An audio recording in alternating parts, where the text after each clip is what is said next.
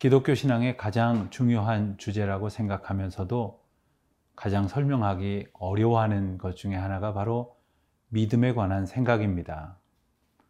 자, 우리는 과연 믿음이 좋은 사람들일까요? 우리는 다른 사람을 보면서 어떤 사람을 믿음이 좋은 사람이라고 생각을 합니까?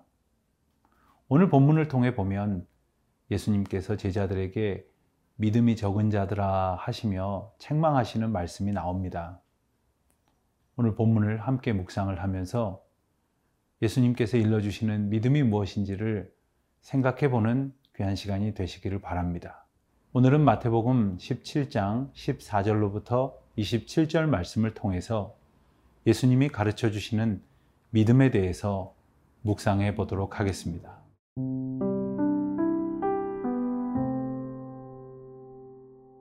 마태복음 17장 14절에서 27절 말씀입니다.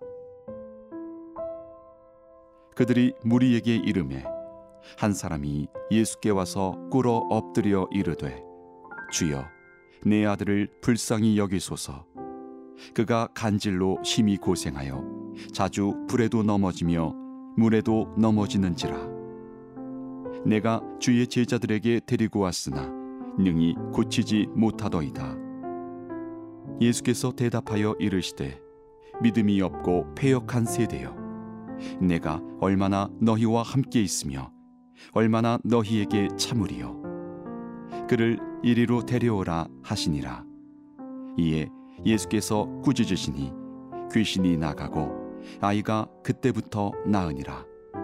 이때에 제자들이 조용히 예수께 나와 이르되 우리는 어찌하여 쫓아내지 못하였나이까? 이르시되 너희 믿음이 작은 까닭이니라.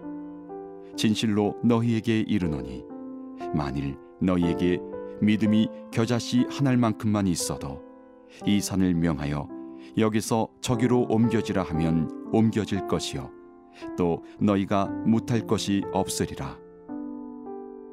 갈릴리에 모일 때에 예수께서 제자들에게 이르시되 인자가 장차 사람들의 손에 넘겨져 죽임을 당하고 제3일에 살아나리라 하시니 제자들이 매우 근심하더라.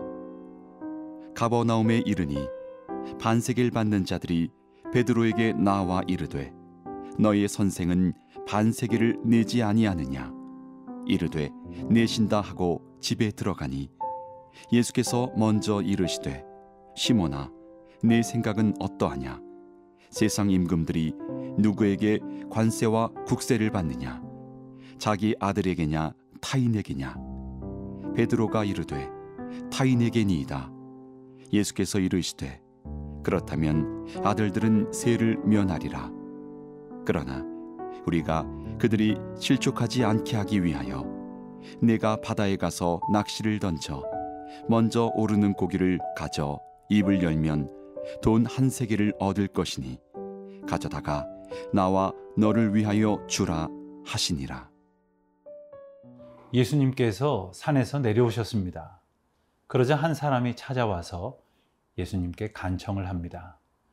간질병에 걸려서 종종 발작을 하여 위험한 상황을 맞게 되는 아이를 둔 불쌍한 심정을 가진 부모였습니다.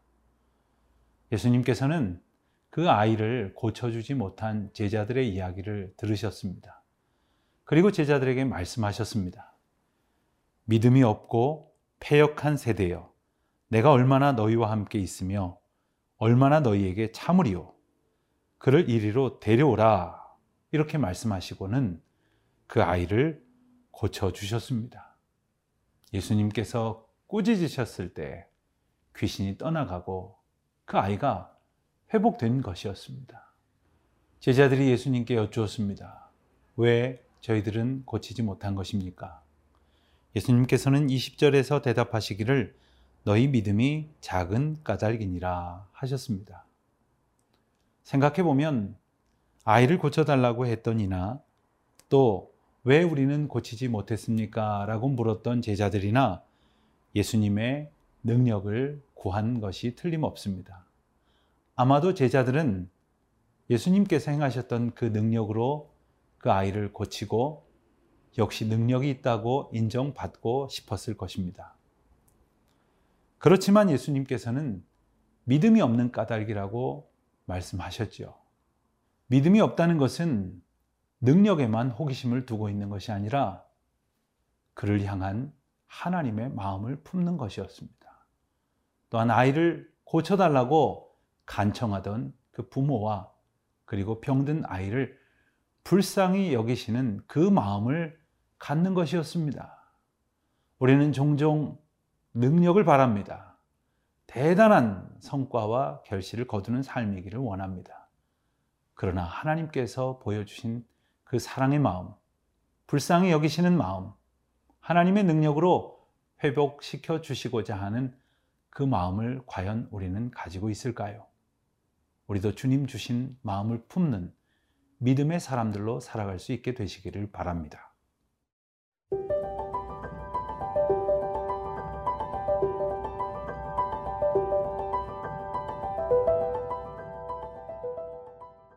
갈릴리에 모였을 때에 예수님은 제자들에게 다시 한번 고난과 십자가의 죽음에 대해서 예고하셨습니다.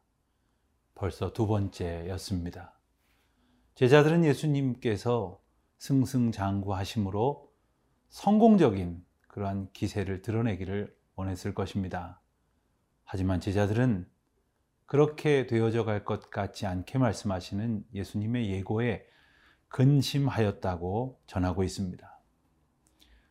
고난과 십자가의 죽음은 곧 부활과 승리를 약속하신 말씀임에도 제자들은 그것을 실패와 좌절의 이유로 생각했던 것입니다.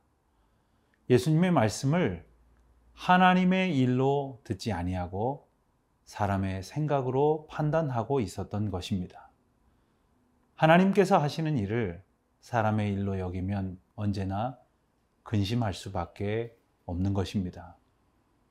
오늘 우리도 하나님의 일을 우리의 생각으로 근심으로 바꾸고 염려하고 있는 것은 아닙니까? 예수님께서는 또 한 가지 에피소드를 오늘 말씀을 통해서 소개하십니다. 그것은 바로 성전세를 내는 이야기였는데요. 성전세를 거두는 사람 중에 한 사람이 베드로에게 다가와서 너희의 선생이 성전세를 내지 않았다고 재촉했습니다. 이에 예수님께서는 베드로에게 물으셨습니다.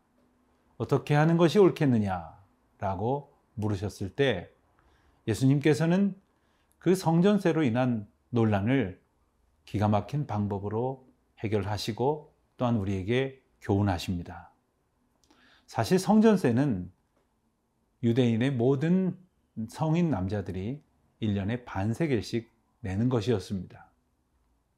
그런데 당시에는 이 성전세가 로마의 성전을 짓는 즉 로마의 신전을 짓는 곳에 사용되기도 했기 때문에 많은 사람들은 이 성전세를 내는 것을 부당하게 여기기도 했습니다. 하지만 예수님께서는 하나님의 아들이신 까닭에 하나님을 위해 드려져야 할 성전세를 내야 할 의무가 없으셨음에도 불구하고 하나님 나라의 영광을 위하여 논란과 시비거리를 만들지 않으시려고 또한 하나님께서 행하시는 일을 이루시기 위해서 성전세를 내는 방법을 택하셨습니다. 그런데 그 방법이 아주 기묘했습니다. 물고기를 잡아 그 입에서 세겔 하나를 꺼내서 그것으로 베드로와 예수님의 성전세를 내셨던 것입니다. 물고기의 입에서 건져 올린 세겔 동전은 하나님께서 아무런 노고 없이 우리에게 거저 주시는 것을 의미하는 것입니다. 생각해 보면 그렇습니다. 우리는 우리가 이 세상에서 얻는 것, 우리가 취하는 모든 것을 나의 수고로 얻은 것이라고 생각하지만 모든 것이 하나님께로부터 왔으며 하나님의 은혜로 얻어진 것이라는 것을 다시 한번 깨우쳐 알게 해주시는 귀한 교훈의 말씀이었죠. 우리의 삶에 언제나 부족함이 없이 주시고 또한 그것으로 하나님께 영광이 되게 하시며 하나님의 영광을 가리지 않도록 하나님의 방법으로 인도하시는 주님의 놀라운 섭리를 경험하시는 복된 오늘 하루가 되시기를 우리 주님의 이름으로 축원드립니다.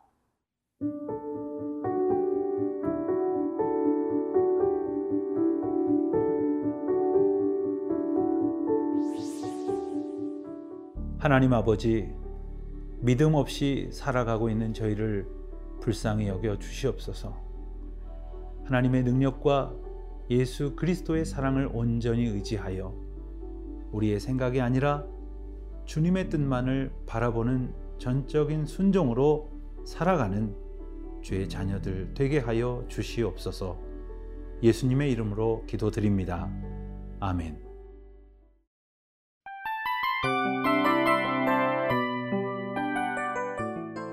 이 프로그램은 청취자 여러분의 소중한 후원으로 제작됩니다.